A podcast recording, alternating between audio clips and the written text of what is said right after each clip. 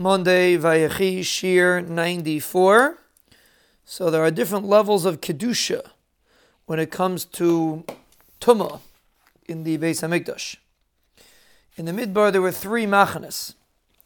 The four DeGalim that surrounded the Mishkan were considered Machaneh Yisrael. And then there was Machaneh Leviyah, which was directly around the Mishkan. And then there was Machane Shechina, which is the Ayal Mayed. That's considered the Machane Shechina.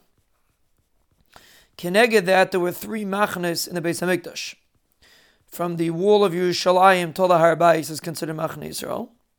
From the Har HaBayis till the Azara is considered Sha'ar Nikanor, Machaneh Leviyah. From the Har HaBayis till the Pesach of the Azara, which is called Sha'ar Nikanor, is considered Machaneh Leviyah.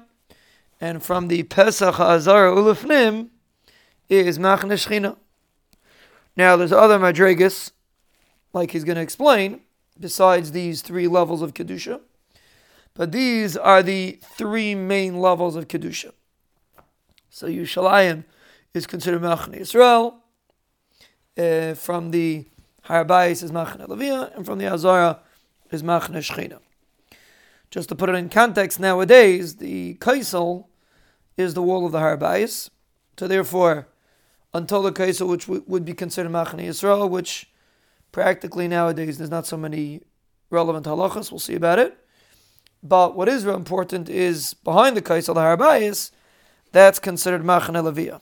And therefore there are specific Kedushas that pertain to that area, which is why uh, the Gedolim asered people to go on the Har HaBayis, because there are Tumas, that are many Tumas that many people have, that asers them from going on Machaneh Leviyah, which is behind the Kaisel. But the, and that is the second Machaneh. And then Machaneh Shechina, which you would have to calculate. We don't have a really a way to tell today, but there would be, if you would make the calculation, Machaneh Shechina would be in the beginning of the Azara, wherever that place is, that would be aser even for someone who's Tommy Mace, like we'll explain.